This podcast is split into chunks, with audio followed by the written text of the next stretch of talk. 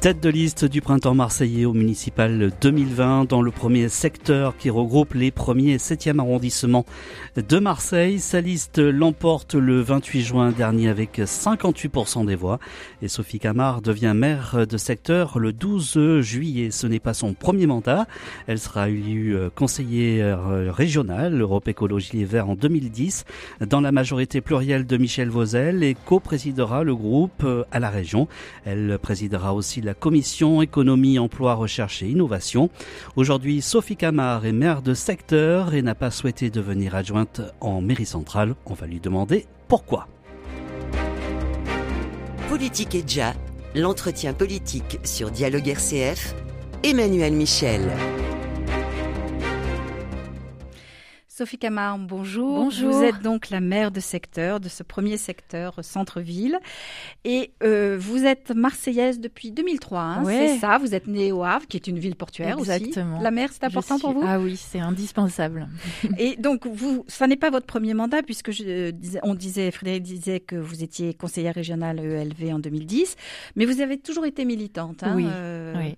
Alors, euh, plutôt à gauche Oui, bien sûr, toujours Donc, engagée rouge, verte. dans des causes, Voilà. voilà. rouge et verte, oui, Rouge et bien, verte, voilà. on va dire ça. les couleurs italiennes du drapeau Exactement. italien, voilà, c'est très bien.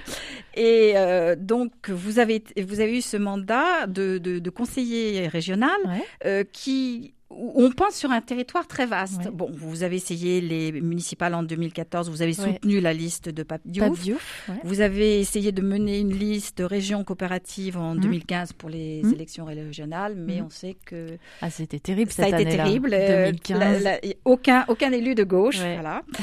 Et vous devenez la suppléante de Jean-Luc Mélenchon Mhm. qui fait campagne à Marseille pour les législatives. Mhm. Euh, mais aujourd'hui, vous êtes maire de secteur et vous, êtes, vous avez rejoint le printemps marseillais. C'est ça. Alors pourquoi euh, vous, avez, vous n'êtes plus insoumise euh, Ah si, moi je suis une insoumise de caractère, comme je dis toujours. Donc euh, non, bah c'était pour moi c'est complètement dans le prolongement de, de mes engagements. hein, c'était de, de sauver ma ville, quoi, voilà. Et puis la problématique du centre-ville, de l'habitat indigne, c'était beaucoup de mobilisation, la solidarité nécessaire, se retrousser les manches pour re- reconstruire cette ville. On peut pas le faire tout seul, on peut pas le faire sans, en- dans le sectarisme. Et donc on avait besoin absolument de mobiliser toutes les énergies pour le faire. Alors, vous êtes maire de secteur et vous avez tenu à rester Oui. maire de secteur, Oui. pas devenir euh, avoir un man- mandat en, en mairie centrale. Pour quelle raison? Écoutez, moi, ça me paraissait naturel et surtout, je raconte toujours qu'en campagne, ma grande surprise, c'est que les électeurs ne nous demandaient rien, si ce n'est est-ce que vous allez rester avec nous? Et ça m'avait beaucoup euh, marqué. Bon, moi, j'avais de toute façon euh, prévu assez naturellement de, rester maire de secteur parce que c'était un, échelon clé pour euh, relancer la démocratie locale. Donc, c'est c'est quand même un un thème essentiel de notre programme. Et d'ailleurs, aujourd'hui, là, j'ai encore fait des réunions. On va complètement refonder le rôle des mairies de secteur. hein. Euh, C'est dans notre programme aussi de changer l'architecture hein, de, de la démocratie locale. Puis j'ai toujours eu un côté militant. J'aime bien les gens. Je voulais être sur le terrain. Et euh, oui, j'ai vu que ça avait beaucoup euh, fait parler, alors que pour moi c'était naturel, j'ai envie de vous dire, parce que ça Oui, s'inscrivait les journalistes dans- imaginent toujours qu'il y a quelque pas, chose. ouais. En tout cas, je suis très contente de ce choix. J'adore ce, ce secteur et euh, je, me, je me vivifie tous les jours de. Je, puis là, évidemment, on est confiné, mais de, de ce contact avec les gens, c'est très précieux. Alors, qu'est-ce que c'est qu'un maire de secteur? Quel est son rôle? Le maire de secteur, c'est euh, l'interlocuteur du quotidien hein, des, des habitants. Donc, on sert un petit peu de boîte aux lettres pour tout. Puisque nos, on est sur un système très complexe à Marseille, vous savez, euh, personne ne comprend rien. hein. La mairie de secteur, la mairie centrale, la métropole. Oui, c'est la loi PLM, il y a, y ça à hein. Lyon et à... Oui. parenthèses, En plus, il y a la métropole. un cauchemar. oui. hein. Donc, euh, on va pas demander aux habitants de, de passer un diplôme euh, d'éducation civique pour comprendre qui fait quoi. Et nous, on est là en fait pour répondre, euh, pour orienter les demandes. Et puis moi aussi, j'y rajoute maintenant un échelon plus stratégique parce que on est le lien privilégié de la concertation. Et euh, via la concertation, eh bien, on va avancer sur euh, les concertations pour euh, l'aménagement urbain, pour euh, la propreté, pour les transports, la mobilité. Et donc, on a ce rôle clé qui est très transversal aussi, pas seulement de faire la boîte aux lettres, hein, mais aussi de participer aux décisions avec la métropole et la mairie centrale sur des grands projets d'aménagement. Justement, une question, ça se passe comment avec la métropole? Bah, La métropole, euh, j'arrive à brancher les tuyaux, ça y est. Euh, disons qu'il faut distinguer après les affrontements politiques dans l'hémicycle et puis le travail du quotidien. Les services de la métropole ont besoin des mairies de secteur pour travailler elles-mêmes. Hein. Euh, la voirie, le nettoyage, la propreté, la mobilité, c'est avec la métropole. Donc là, on fait des réunions de travail et on va avancer sur un certain nombre de dossiers qu'on a identifiés. C'est à nous de prioriser un certain nombre de sujets et on a commencé à le faire. Alors vous dites que vous êtes vraiment l'échelon euh, local mmh. qui fait remonter les demandes, qui apprend euh, aussi à ce qui se mmh. passe euh, à la mairie centrale. Vous avez fait il n'y a pas longtemps, il y a un mois à peu près, une réunion de ça, concertation juste avant le confinement. ah bah c'est très bien sur Noailles, qui est un gros problème. On va on va voir après le, votre votre secteur où il y a mmh. deux arrondissements un peu différents. Et donc il y avait des adjoints, enfin des élus de votre liste du du premier secteur qui sont devenus adjoints à la mairie centrale mais qui restent en relation avec vous. Donc c'était des, postes importants puisque c'est l'habitat, le logement, l'urbanisme. Exactement. Donc euh, et là, les gens étaient contents de d'avoir des interlocuteurs. Moi, j'ai senti que ça répondait à un vrai besoin. On n'a pas utilisé le mot concertation. Hein. On a été honnête. On a dit nous, on reprend le dossier. Voilà l'état des lieux qu'on dresse et voilà quels sont les enjeux devant nous. Ça a fait euh, beaucoup de bien, je crois, à beaucoup de, en tout cas, il y a beaucoup d'habitants qui, en sont sortis euh, contents, et parce que en fait, on fait une opération transparence, voilà. Et, euh, et vous dites, on ne sait pas Non, on ne dit pas, on ne sait pas. On fait la liste des sujets mhm. qu'on doit faire avancer. Et par exemple, là, sur la société publique locale d'aménagement d'intérêt national, bon, on, a, on pousse pour qu'elle s'installe et elle va s'installer. Euh, les enjeux d'une crèche, d'une école. Euh, on a fait toute une liste, si vous voulez, de sujets sur Noailles. Et puis, moi, j'ai ma petite checklist maintenant. Et puis, je, je, prends sujet par sujet et on va les faire avancer. Et je vais, je vais vous expliquer là, parce qu'il faut qu'on mette en place tout un mécanisme de concertation, justement, avec les habitants dont on a acté le principe hier en réunion avec l'État et la métropole. Donc c'est un peu deux avancées. Euh, exactement. Elle va avoir euh, euh, un peu de logement. On a refondé, si vous voulez, le pacte politique avec une coprésidence ville-métropole sur tous ces projets d'aménagement un comité de pilotage qui va se réunir beaucoup plus souvent. Et donc la ville de Marseille va prendre en charge tous les mécanismes de concertation, ma mairie de secteur aussi. Et, euh, et on va mettre enfin pouvoir installer bientôt cette fameuse société publique d'intérêt national qui aura les moyens de réaliser les opérations d'aménagement très bientôt sur des îlots prioritaires. Alors comment réagit la population? Parce que bon, on sait que, on se souvient qu'en octobre 2018, euh, il y a eu mmh. cet effondrement des mmh. immeubles, euh, des gens qui n'ont toujours pas mmh. d'appartement ou qui les immeubles ne sont pas reconstruits. Euh, on s'est aperçu qu'il y avait un nombre d'immeubles dans plusieurs quartiers de la ville qui étaient en, arrêté de péril. Euh, donc les gens, on peut, peut se dire qu'après deux ans, euh, ils sont un peu là, fatigués, ils doutent, euh, ils ah n'ont bah plus confiance. Alors comment faites-vous pour... Je comprends leur impatience d'ailleurs, mais on est beaucoup en lien avec eux via la mairie de secteur. On a par exemple compris tout de suite le climat d'insécurité qu'il y avait rue d'Aubagne. Et c'est pour ça, vous savez, on, a, on, fait aussi des actes de terrain. En attendant les grandes opérations d'aménagement, on peut faire des choses. On a voté au conseil municipal une enveloppe de 48 millions d'euros pour faire des travaux d'office. Ça, c'est très important. Donc, on a déjà pu réduire le périmètre de sécurité d'Aubagne à son strict nécessaire et apaiser la rue d'Aubagne. On a fait tout un travail d'écoute avec les habitants, bien vérifier que c'était ce qu'ils voulaient, euh, parce que ça peut faire peur aussi de réduire un périmètre de sécurité mais non, hein, euh, grâce au terrain, on sait que c'était un coupe-gorge pour les gens et qu'il y avait ce besoin de respirer, de piétoniser la rue. Donc ça fait partie des actes concrets aussi où les gens nous sont, je pense, certains beaucoup reconnaissants que on, fait aussi à notre niveau pas mal de choses. Là, on est en train de travailler rue Curiole en faisant des travaux d'office sur des bâtiments en péril vous savez qu'en fait, on peut faire revenir les voisins. Ça, c'est très important. On va, il y a des gens qui sont en train, qui vont revenir dans leur logement parce que quand vous faites des travaux de sécurité, eh bien, ça permet de lever les périls sur les immeubles voisins qui vont bien mais qui ont été évacués.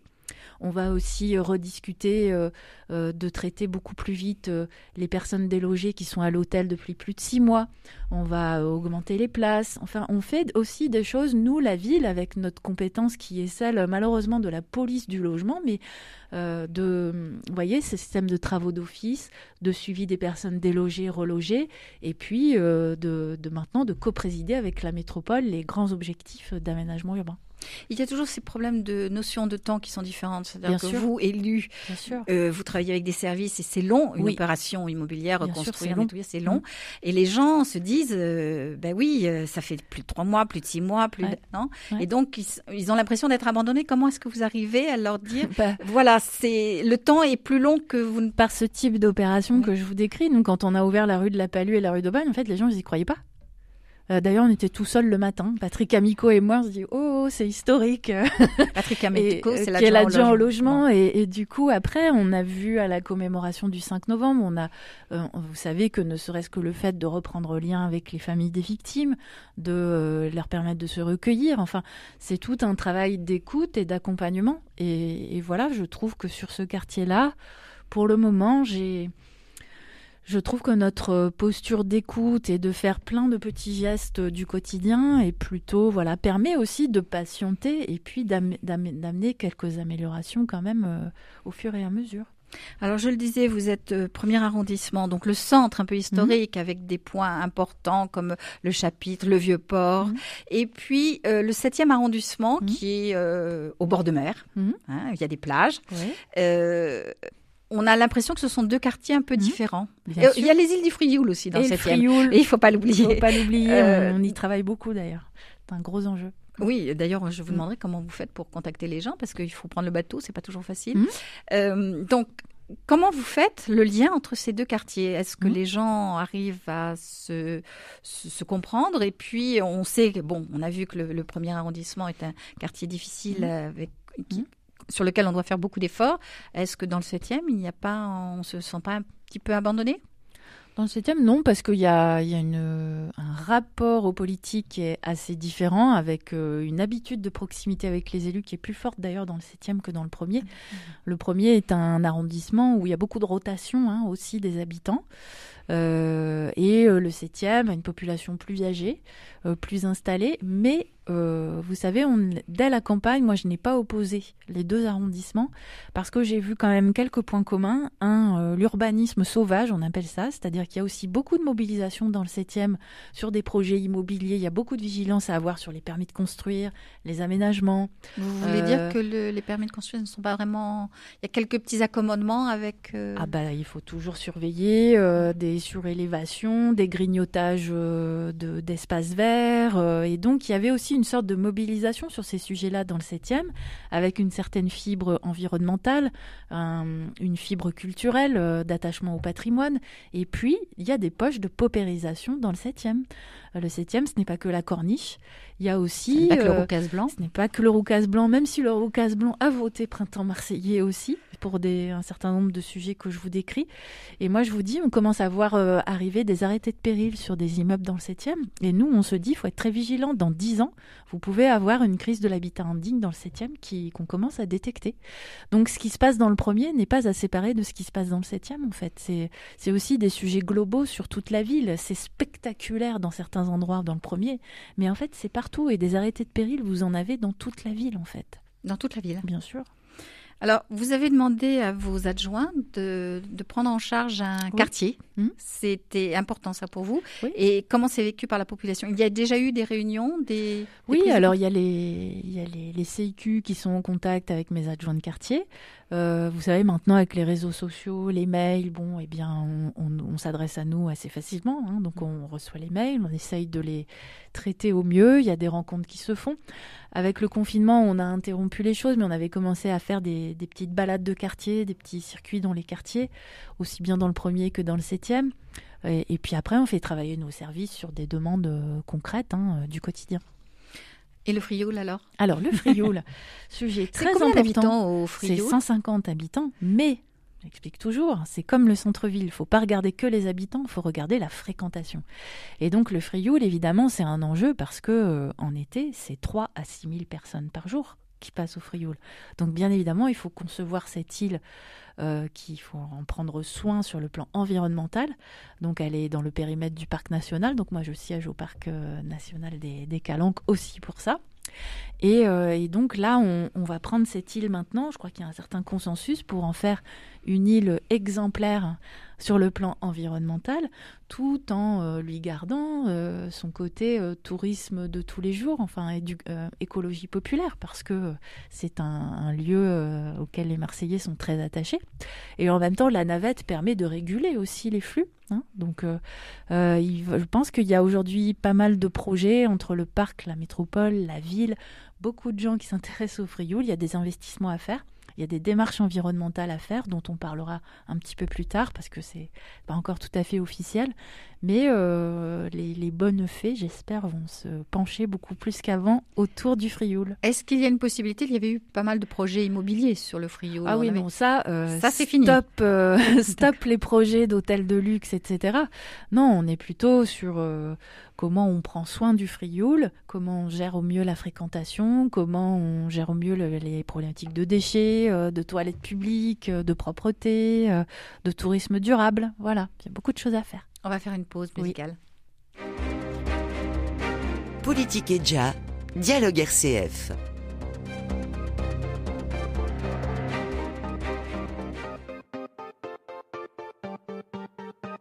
Monsieur, avant ma chute, j'étais vraiment riche et heureux. J'étais le plus grand conseiller des hommes, même en haut lieu. On faisait appel à mes services pour prendre malheureux.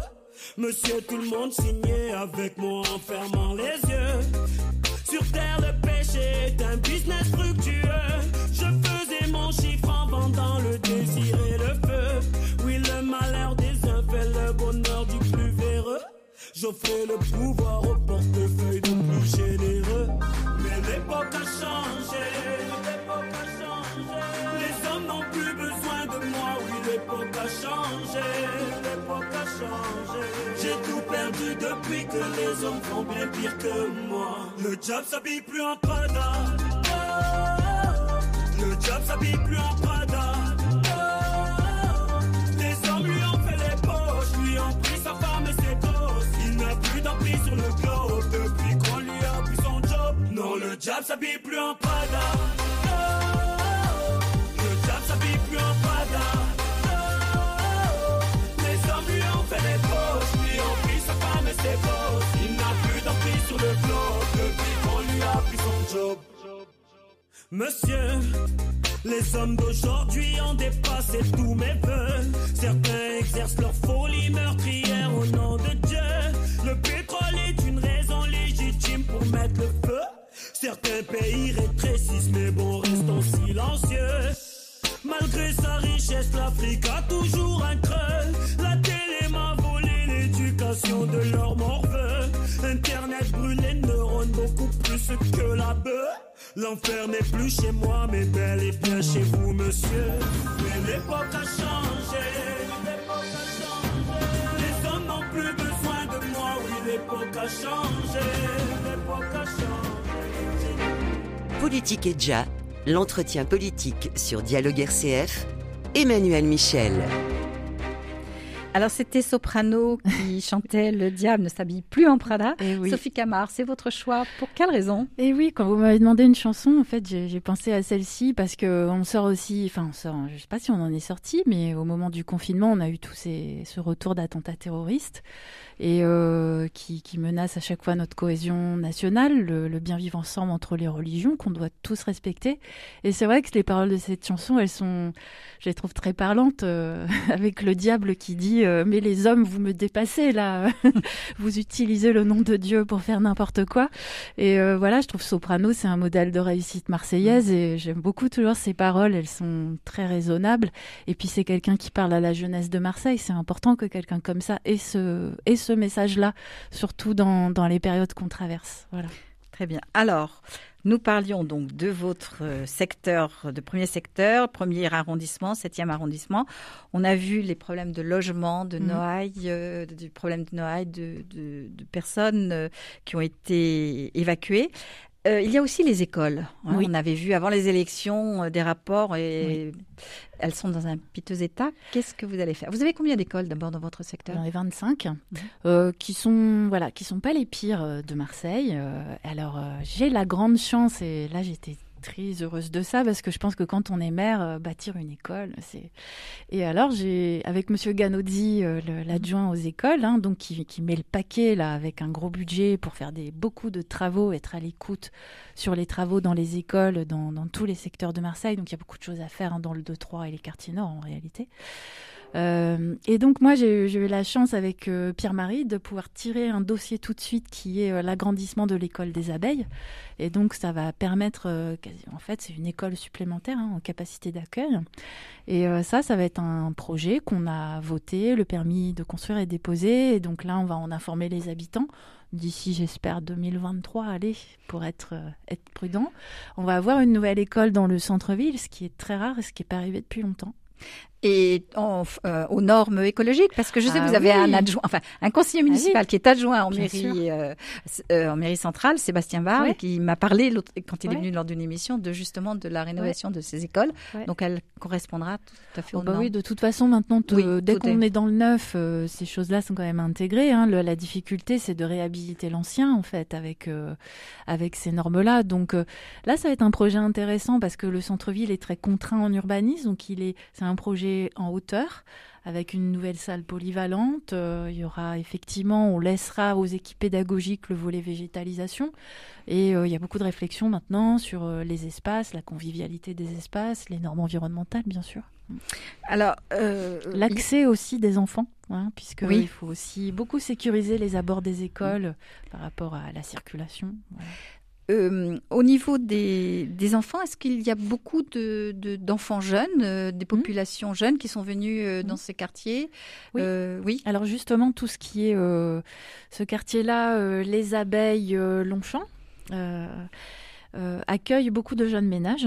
Vous savez, il y a eu Chanterelle qui a ouvert aussi, mmh. qui, était, qui était une petite école aussi, mais qui est déjà saturée en fait. Donc euh, tout ce qui est... Euh, ce quartier-là de Marseille accueille beaucoup d'arrivants, de jeunes ménages, et c'est pour ça qu'il y a eu Chanterelle en plus et qu'on on ouvre les abeilles, tellement il y a de la, de la demande.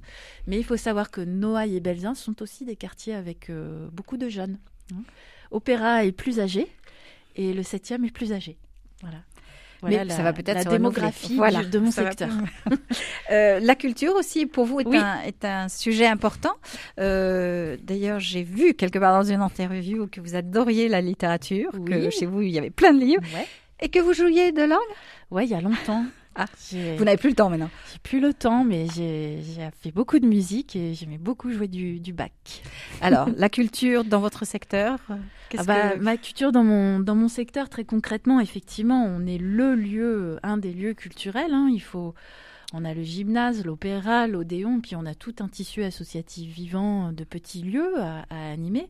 On a un événement pour ça, donc on a annoncé qu'on allait... Euh, reformuler un peu euh, les dimanches de la canne-bière, mais on va garder donc euh, cette capacité à se coordonner avec le tissu local pour faire de l'événementiel euh, sur la canne-bière. Alors on, rappelle en gros les dimanches de la canne-bière qui ont été l'ancienne municipalité qui avait lancé ça. Oui. vous modifiez un peu? Oui, on va modifier. On va bon, je fais pas encore la communication du projet définitif, mais on l'a budgétisé et on a annoncé qu'on qu'on le rebaptisait au bout la mer. Voilà, donc euh, je, on, fera une communication spécifique euh, quand on avancera le montage technique, mais euh, l'idée était de ne pas abandonner comme ça ce type d'événement qui permet de fédérer en fait mm. aussi bien le, le, tissu associatif local et aussi de se greffer. On va essayer de d'être plus en complémentarité avec la mairie centrale pour améliorer, je dirais, la partie artistique et euh, de mieux coopérer, mairie de secteur, mairie centrale, sur cet événement-là, parce que le Vieux-Port et la Canebière, c'est aussi pour tous les Marseillais. C'est pas qu'un événement de, de, la mairie de secteur. Voilà. Donc là, vous développez aussi euh, la culture. Donc vous, vous avez fait le point. Bon, qui actuellement est un secteur qui souffre beaucoup avec le confinement. Aussi. Donc c'est pas facile de monter C'est pour ça que on veut essayer aussi que les artistes ne jouent plus gratuitement. Euh, et que puisse être rémunéré. Voilà. il y a toute la programmation du théâtre Sylvain aussi qui dépend de notre mairie de secteur. Enfin, on est impatient en fait de, de remettre de l'événementiel. bon. Et puis il y a les transports. Oui. Alors, le premier est plutôt bien desservi. Hmm. Le septième un peu moins. Oui. La corniche est souvent encombrée. quels sont vos projets? Il y avait un projet de, de tramway qui a été fait. Vous, où en est-on? Alors, je vais vous faire un, petit point là-dessus.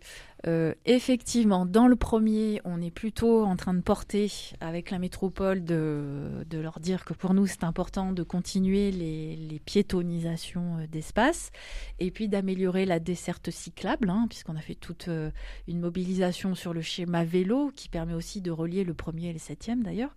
Donc, il y a un, un schéma vélo qu'il faut avancer, qui est, qui est dessiné en théorie, mais qui met bien du temps à être réalisé. Donc euh, là-dessus, ça avance avec la métropole. J'espère qu'on va y arriver.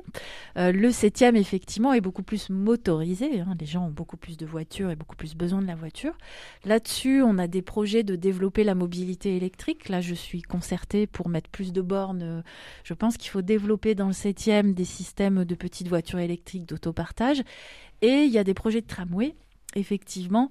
Celui euh, du, dit du 4 septembre, nous, on n'est pas fixé complètement sur euh, ce projet-là. On pense qu'il faut un transport en site propre, il faut améliorer les transports.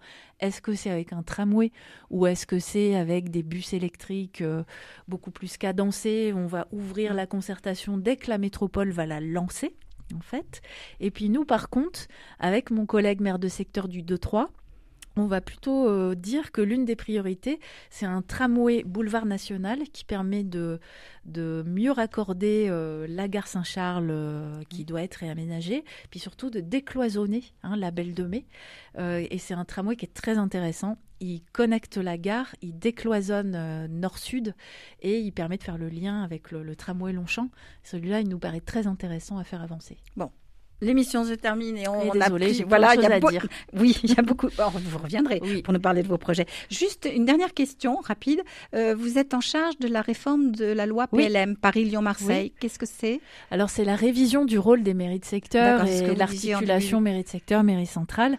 Du coup, je commence par nos propres mairies de secteur qu'on va reconfigurer et puis on va guetter le débat parlementaire si on a des amendements à déposer. Enfin là, j'ai tout un calendrier à mettre en place de rénover. Euh, la loi PLM et surtout ce vieux système mairie de secteur, mairie centrale, avec la métropole en plus qui est arrivée entre-temps et qui est complètement euh, poussiéreux. On fera une autre émission là-dessus. Merci beaucoup euh, Sophie Camard, donc maire du premier secteur, premier et septième arrondissement.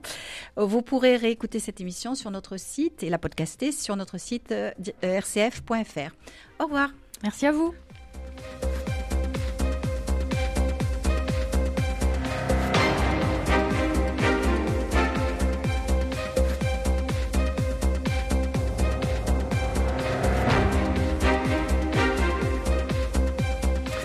C'était l'émission Politique et animée par Emmanuel Michel.